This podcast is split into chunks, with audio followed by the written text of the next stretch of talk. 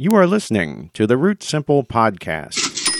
On this one hundred twenty-ninth episode of the Root Simple Podcast, a conversation with herbalist Eagle Song Gardener. But first, we'd like to thank all our listeners, but especially our Patreon subscribers at the ten dollars a month and above level. So thank you to David, Sandy, and Robert. If you'd like to become a Patreon supporter, you can find a link on our blog at root simple dot com. Our guest is Eagle Song Gardener. Reading from her bio, Eagle Song is a human being, green witch, herbalist, crofter, dedicated to deep transformation on an individual and planetary scale. She tends a spiral garden at the Pacific Wise Women's Center in Monroe, Washington, and inspires the Pacific Women's Herbal Conference on Vashon Island each fall. And now my conversation with Eagle Song Gardener. All right, Eagle Song, uh, great to talk to you. Tell us where you're. Where I'm. Where am I talking to you from this morning? I am in Monroe, Washington, uh, north, the west side of Washington State, about forty miles northeast of Seattle. Cool. And your bio says a lot of things about you that I think we're going to have to dig deeper into, but uh, human being, green witch, herbalist, crofter, uh, and um, I think we're going to talk a lot about herbalism in, in this half hour, hour. Let's start with maybe your background. How did you come to, to be uh, interested in plants and interested in, in herbalism? Well, first I was, I've always been interested in nature. I found as a child um, that was the place I really felt the most at home. And I was encouraged by my mom, who was a very busy person, to go outside and play. And I have used that as a model for my life. And I also would say I'm a positive contrarian. I really wasn't believing a lot of what I was seeing and hearing around me. And yet when I went to nature, there was a lot there that I that I could feel was was true.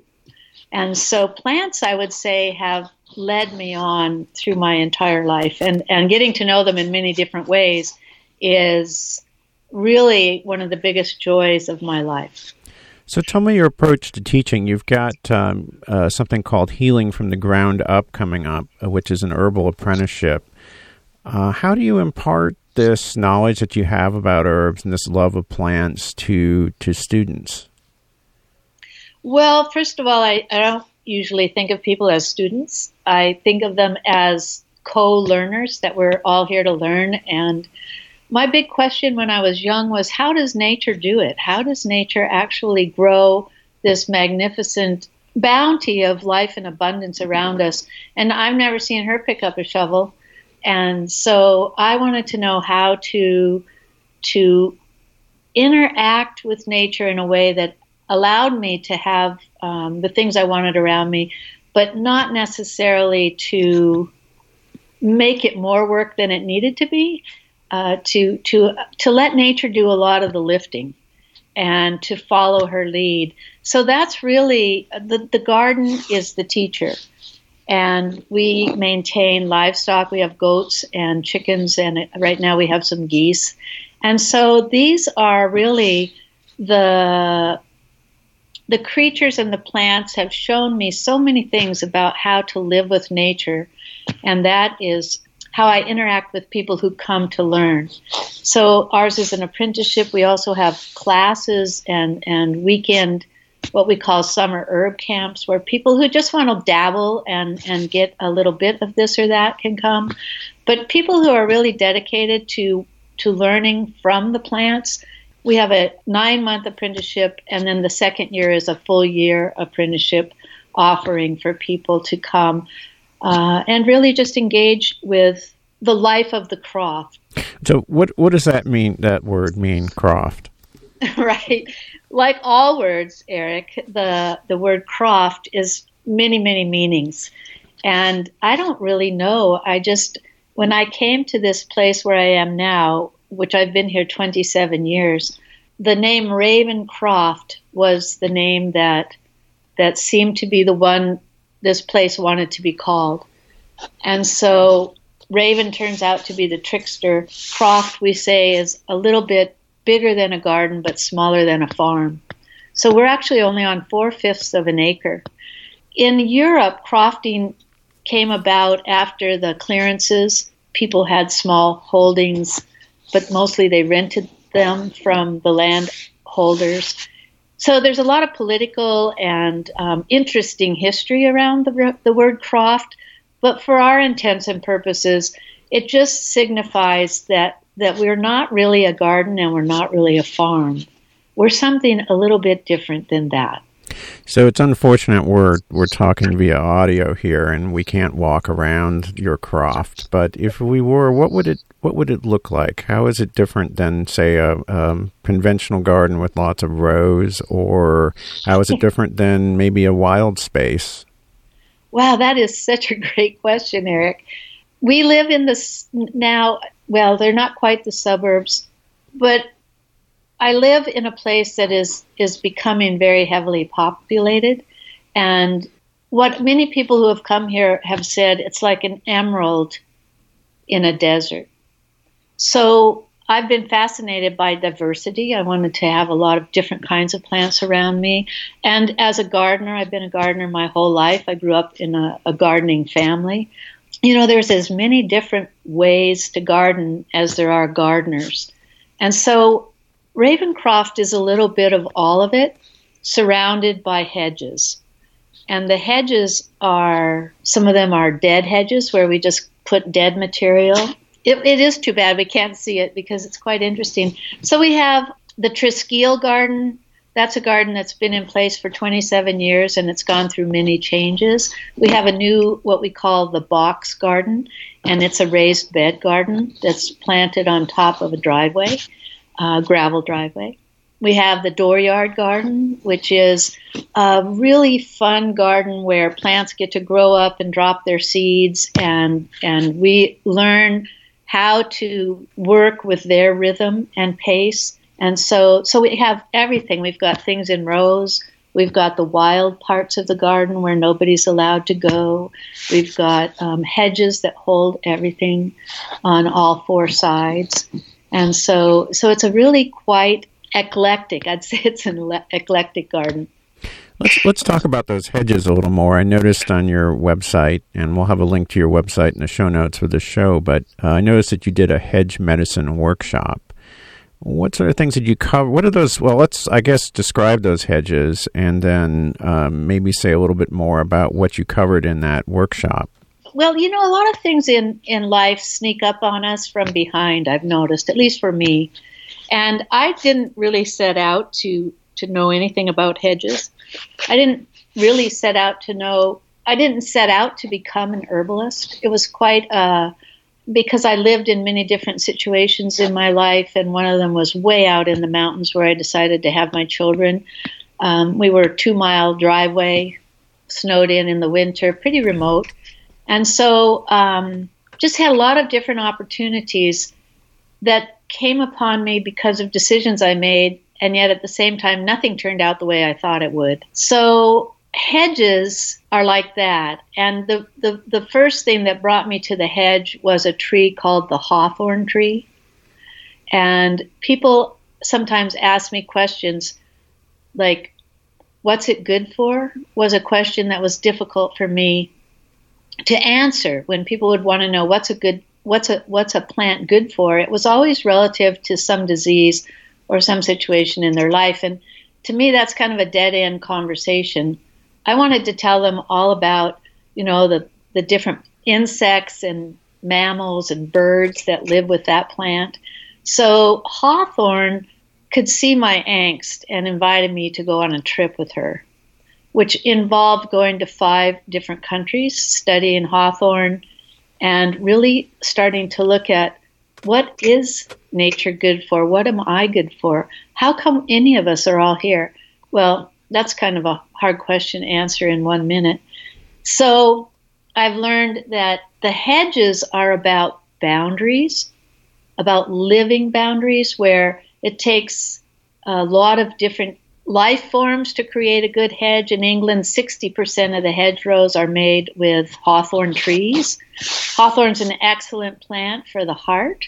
So I'm going to tell you about our south hedge because it's a really amazing hedge in that it has one, two, three, it has four different types of hawthorn growing in the hedge, plus native plants for the area I live in. And so there's a hawthorn that's used as a street tree in many cities around the United States.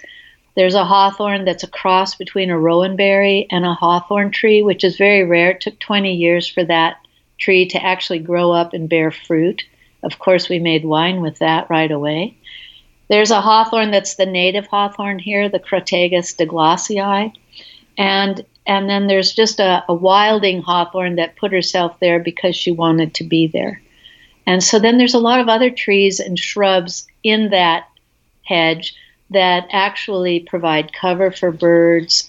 A lot of insects come. We have a lot of birds and insects come here because there's a lot of construction around us, so it's sort of like a safe zone. Um, and we have enough habitat that the creatures actually do enjoy coming here. So each side of the croft has a different kind of hedge because north is different than south, and different things were there when we first moved in. So that's a little bit about the hedges and a little bit about my approach to herbalism, which I would say in some odd way approached me. Figuring out how to get it all to work together and be part of it is really the medicine for my life. Well, and that relationship, it sounds like, is really important to you, rather than going beyond, as you said, that first question of, well, how do I use this? What do you suggest for people who want to develop like a deeper relationship to plants or to the natural world? How do you how do you kind of get started with that? Well, we encourage people to start with one plant, something that's very common, something that's around them that they can see every day. And then really the best exercise is to go through an entire year with that plant and watch how it grows, how it changes through the seasons, how does it reproduce itself, all those things. But if you actually take one plant and sit with it ten minutes a day for ten days and really, really tune into the plant and and and and look deeply at that plant, you can actually get there in that amount of time. So you create a way of observing that puts the thing you're looking at in the primary role, not because of what you can get from that plant, but because of what that plant is willing to give to you if you open yourself to it, which means everybody's going to get something a little different from each plant. So we can tell people how to do it, but we can't really tell them what's going to happen. And speaking of that relationship, what's a typical, say, what's spring now here? I don't know what it's like there yet, whether it's warmed up enough, but what's a typical day for you of gardening? Oh, that's, that's such a great uh, question. I, I work at home, so a typical day for me, I'll start with today. I get up in the morning and I have my tea.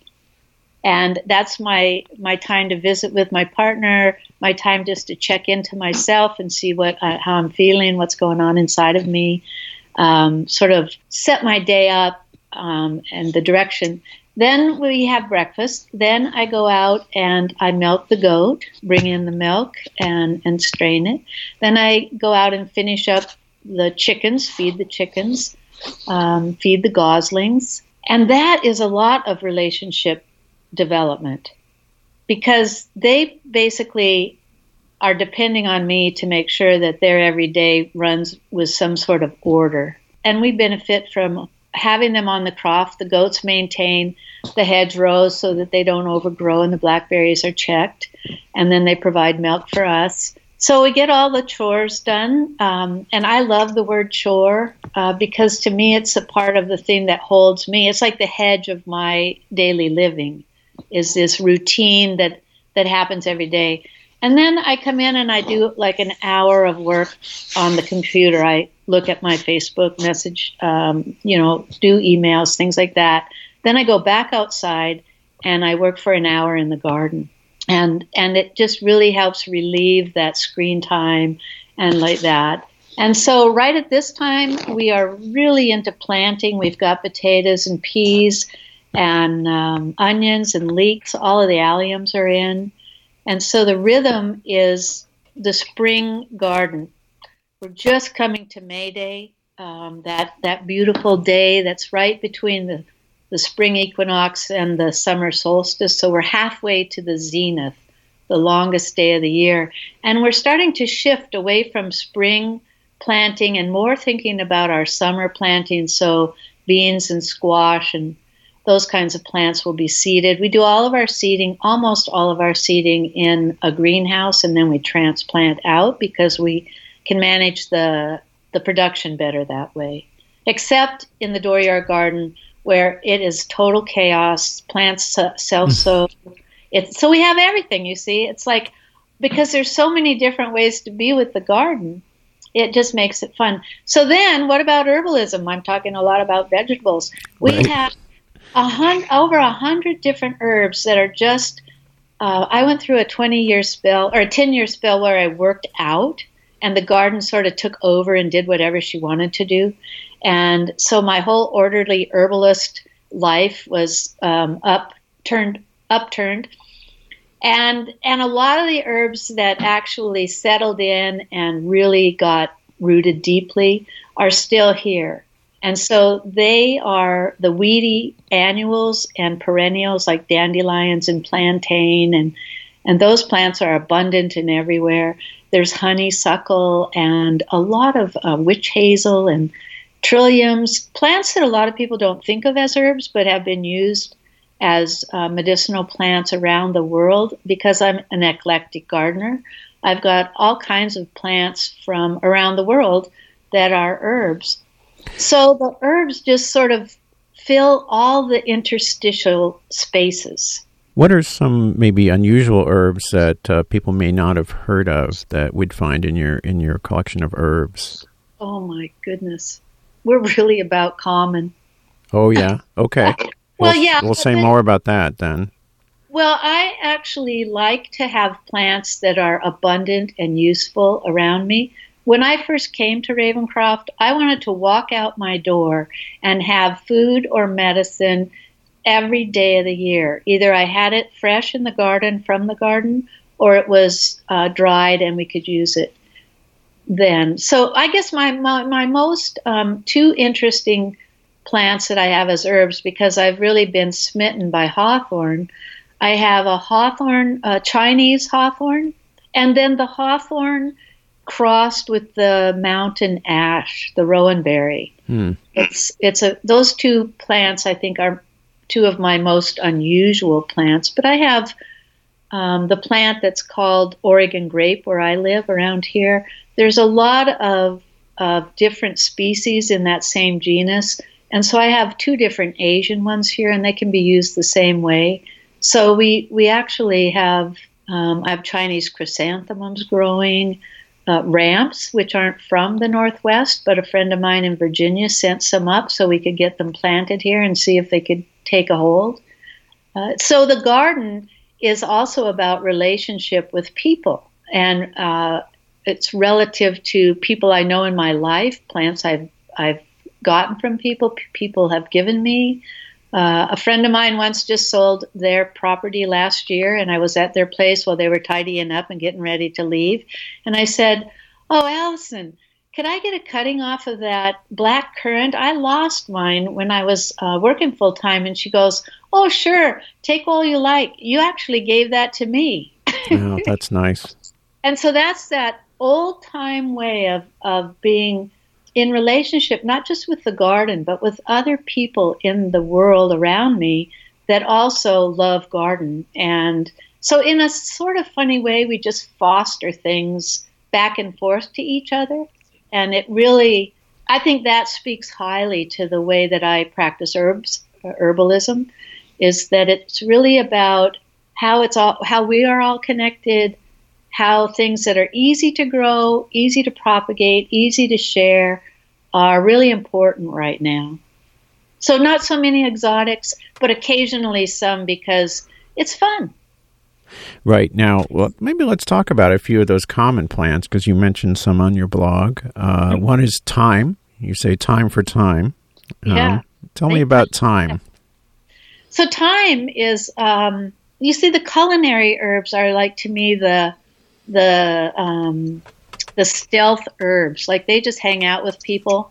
They're very adept adept at, at living close with people. And because they're so beneficial to our making our food taste better, they're easy to grow as long as you have sunny, well-drained soil.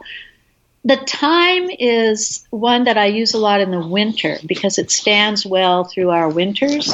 And that's when we most often bring thyme into our um, diet. So using the herbs, I, I like to say bringing herbs to life, bringing the herbs into my daily life, not just waiting till I'm sick. What fun is that?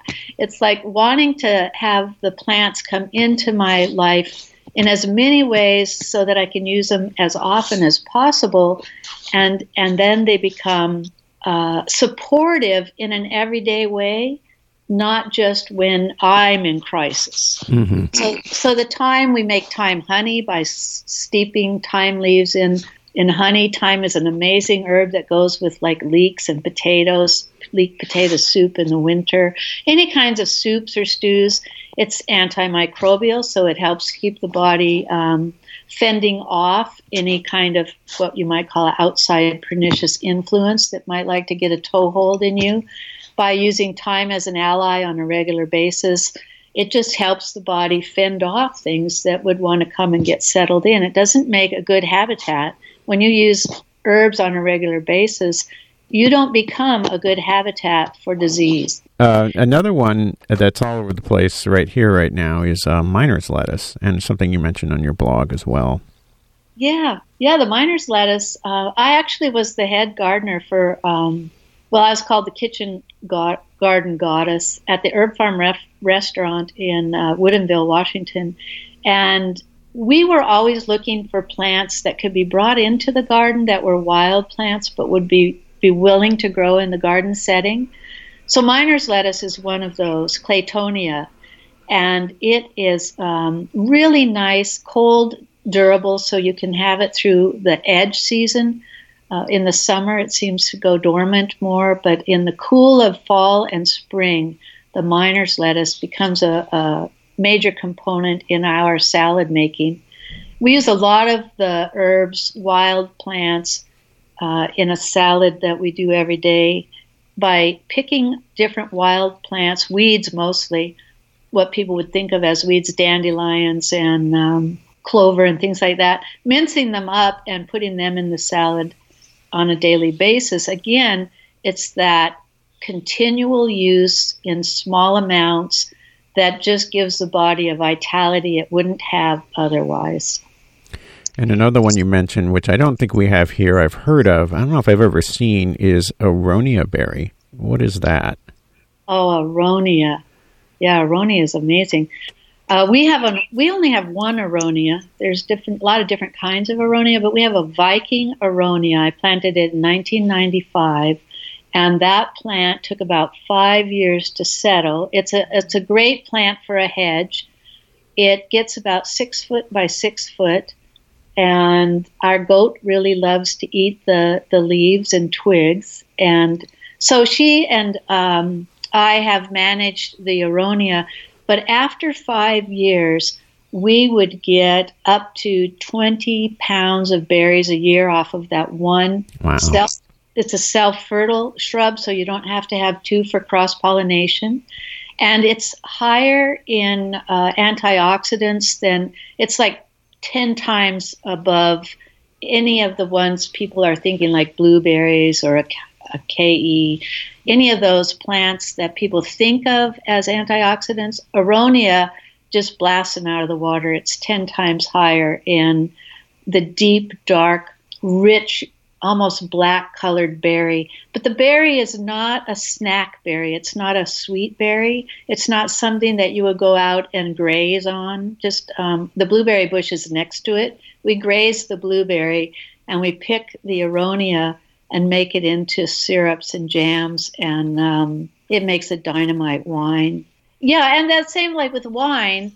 When we make wine from from fruits that grow around us, fruits or flowers, plants, herbs, the wine is also condensed. The nutrient value is condensed in the amount of plant material you put in your wine. So I think it's one of the greatest ways to bring our fruits and berries into our winter life.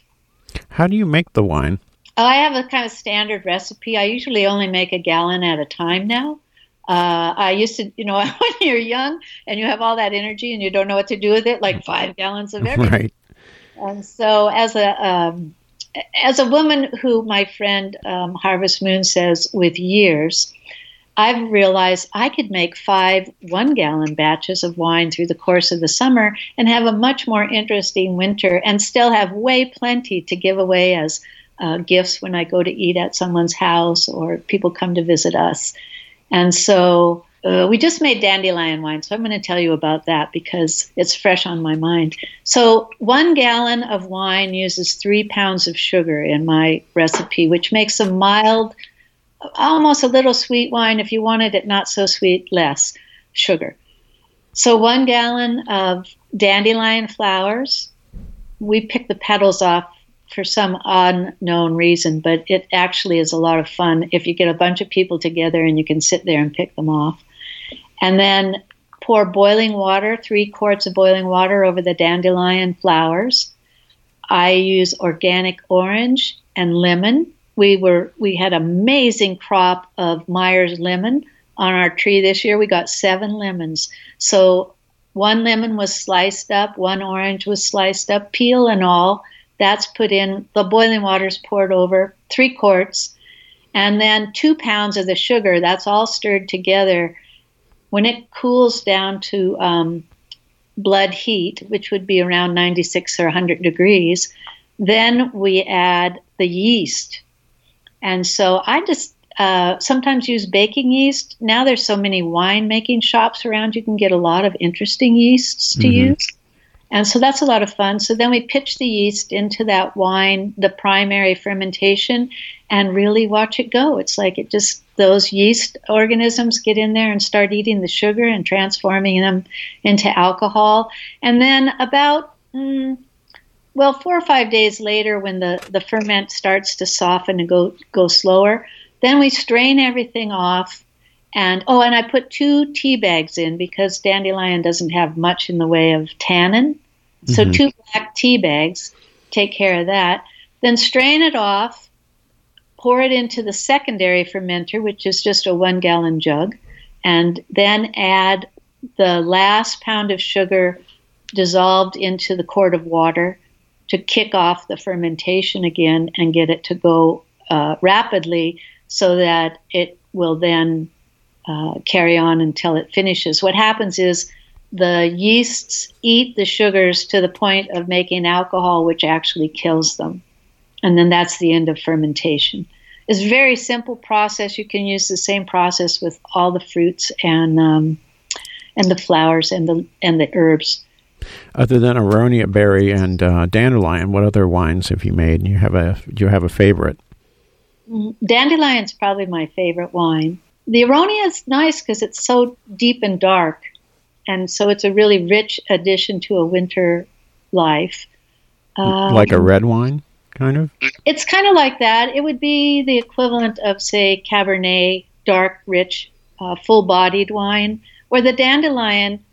I've always thought it was the pollen, but I don't know what it is. Dandelion is a very heady wine. It just makes you giggle and you know, it's fun. It's a fun wine. And the other one is much more like you would drink it at the, in the evening around the fire while you're looking at the seed catalogs. it just it just is a um, you see it, the beauty for me about all of this is what what started out as kind of positive contrary, uh, I didn't want to be part of the culture. What I ended up falling into was this amazing integrated way of living. So speaking of that, this is a little bit of an off-the-wall question, but I, I was curious about generational differences. So I'm in my fifties, you're of a certain age.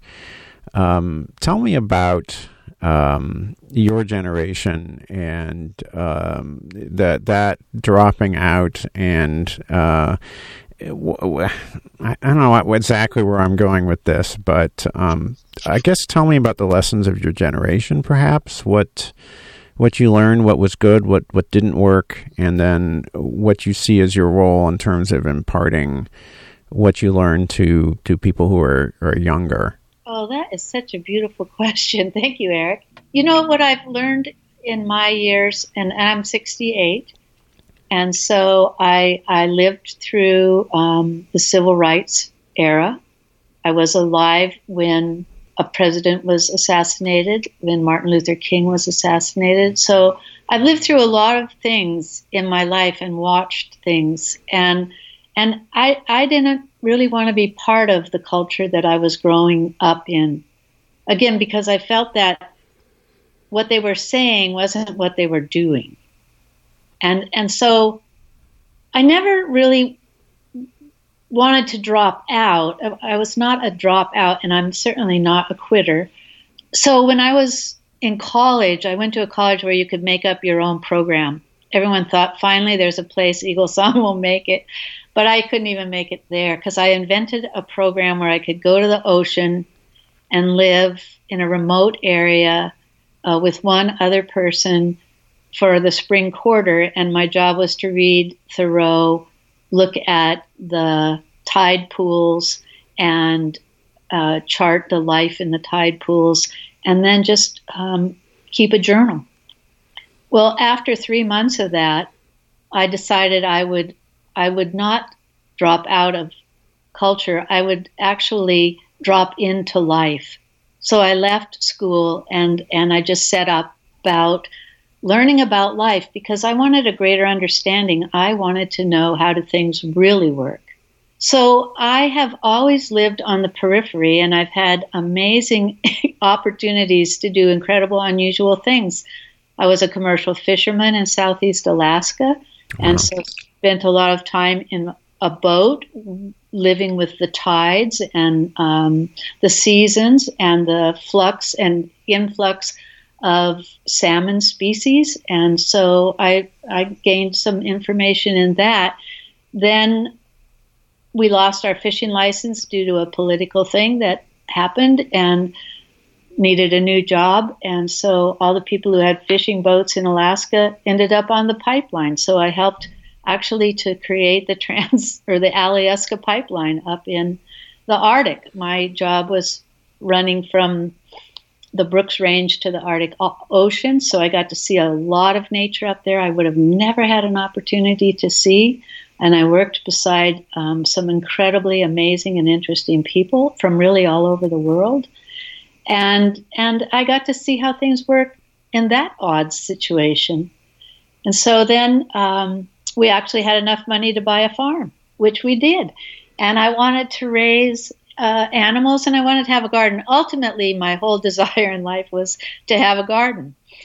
So I wanted a place where I could grow tomatoes without shelter, and we found a beautiful farm in Southwest Washington where my first son was born.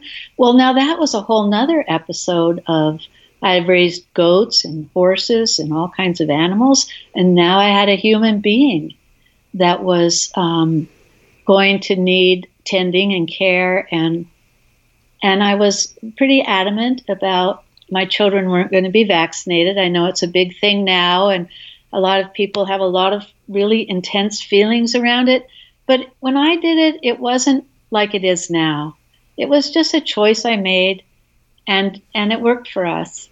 But it also meant that I had to be attentive to how was I going to take care of our health. And that's when I got interested in herbs, because I really cared. And I also got really interested in food because I really wanted to grow the strongest, most vital um, child that I could. And that's when I think women really get attentive to the world they live in and what's going on around them and how they want to engage in it. And so so that was uh, that that became the trial ground for everything I learned to do with herbs. Was raising my children and livestock, and then working with wild plants, working with uh, domesticated plants, uh, all kinds of plants. So what I see with young people today is they did just what we did. You know, when you're young, Eric, I'm sure you can remember it, you really, really do believe you have the answers for life, and you want to put them into practice. And so I see a lot of young people that are, well, just in the world of herbalism, I'm really encouraged because there was no formal herbalism when I was um, beginning over forty years ago. And we really had to, to hunt and peck and figure out all these things and talk to each other and and come up with some different ways of taking care of ourselves because we were young and we wanted to change the world. We wanted to make the world a better place. I see the same thing in young people today, and I also see that stubbornness in them that they're not going to listen to the older people because they have to try it out on their own and test things. And and so that's fun. And so my role now is basically to support them in their expansion and expression of of what they see for their lives. And and I've come to believe that life's, uh, it's like we think the people who are leading are in charge, but life is more like a boat. Maybe I learned this from fishing. The boat isn't steered at the bow. It's steered from the the back of the boat where the rudder is. It's the rudder that actually determines where the bow goes. And I look to the ancestors as our rudder.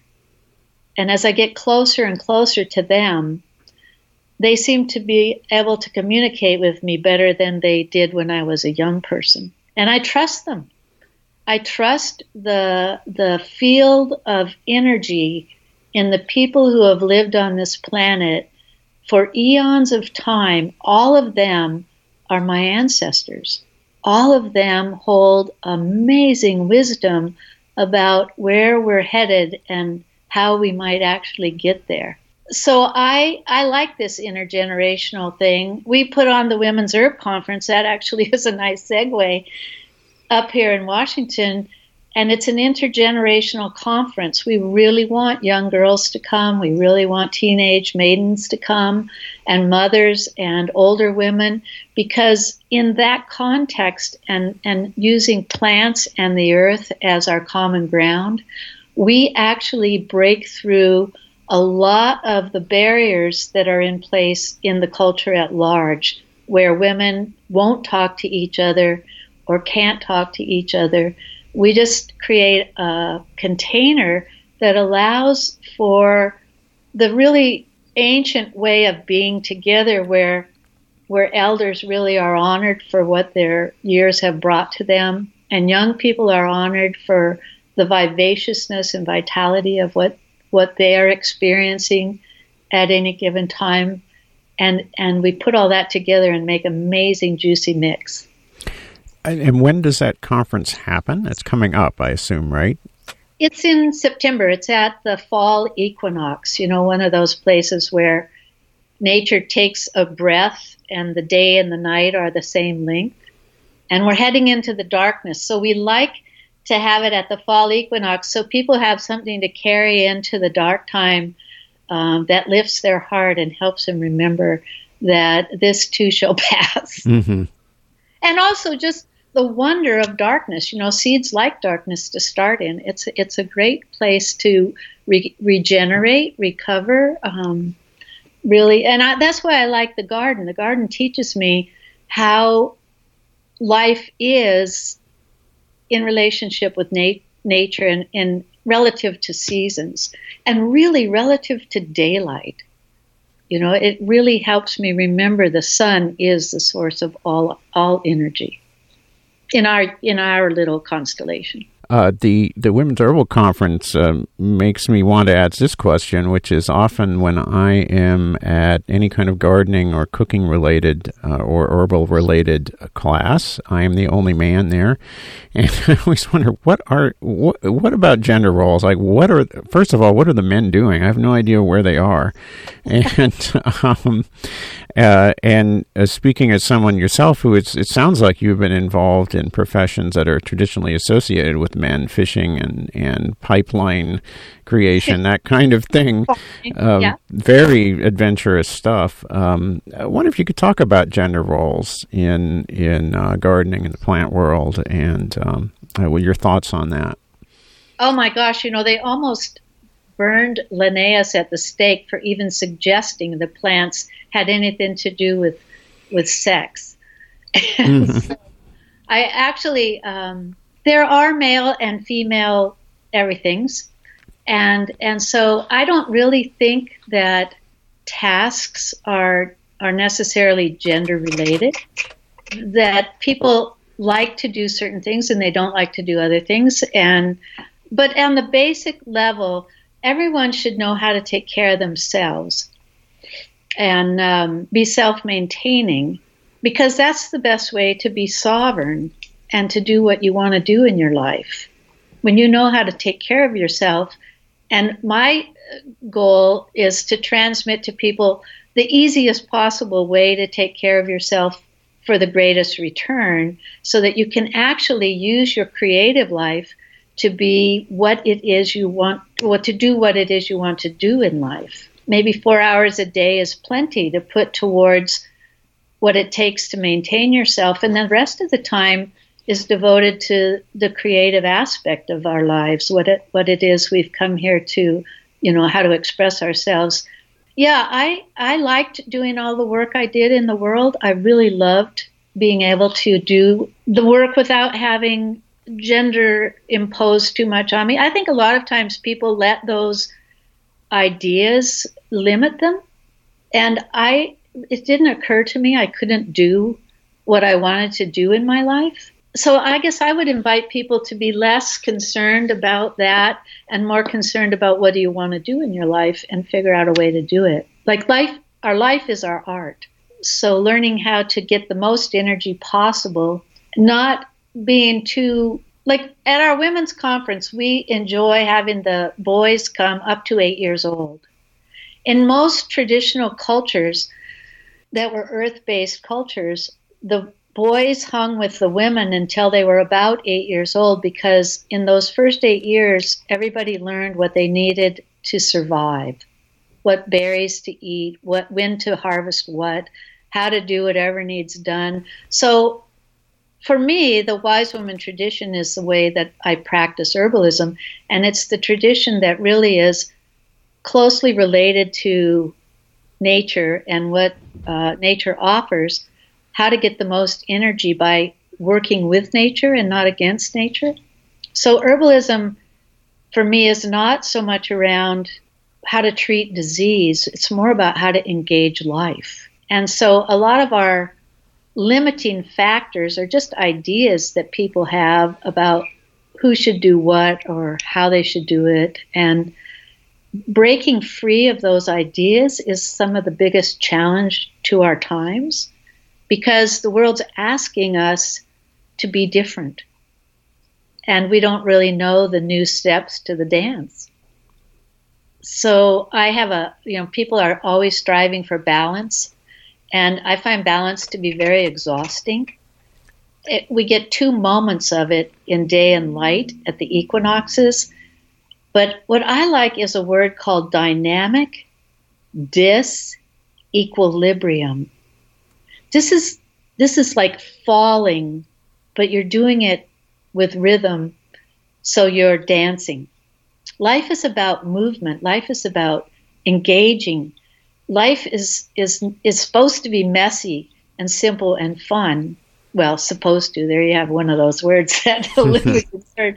So I don't know about any of that other stuff. All I know is that by engaging my own curiosity and following the impulses that took me to places that kept my life interesting, I have been able to do all kinds of things. And you know what I like to do now? Garden, cook, and hang out with my grandkids. There you go. Because they actually are so full of life. They don't have all the rules yet. So that's very traditional too, that the that the elders hang with little, little kids.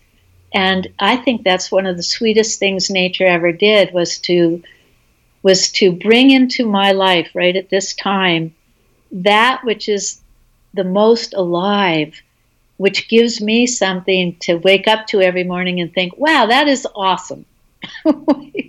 That is so awesome. Well, I think that's a great place to conclude. Uh, if people want to find out more about what you're up to, about the uh, Pacific Women's Herbal Conference or other classes you might be teaching, what's the best way that, that people can do that? Well, the best way is to come to my website, which is eagle song gardener dot com. So Eagle Song, E A G L E, dash, gardener dot com.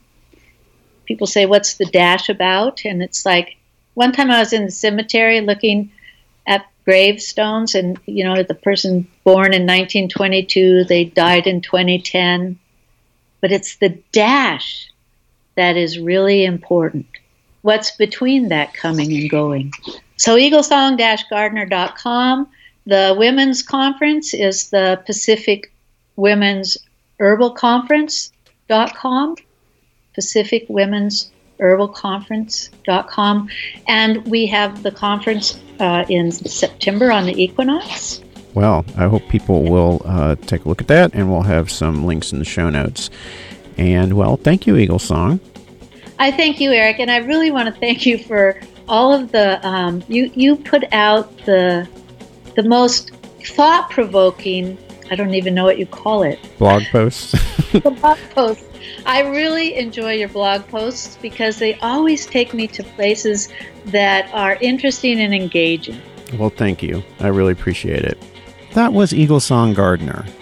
You can visit her website at eagle song dash gardener dot com and find out more about the Pacific Women's Herbal Conference at pacific women's herbal conference dot com. Thank you again to all our supporters. The closing music is by Doctor Frankenstein.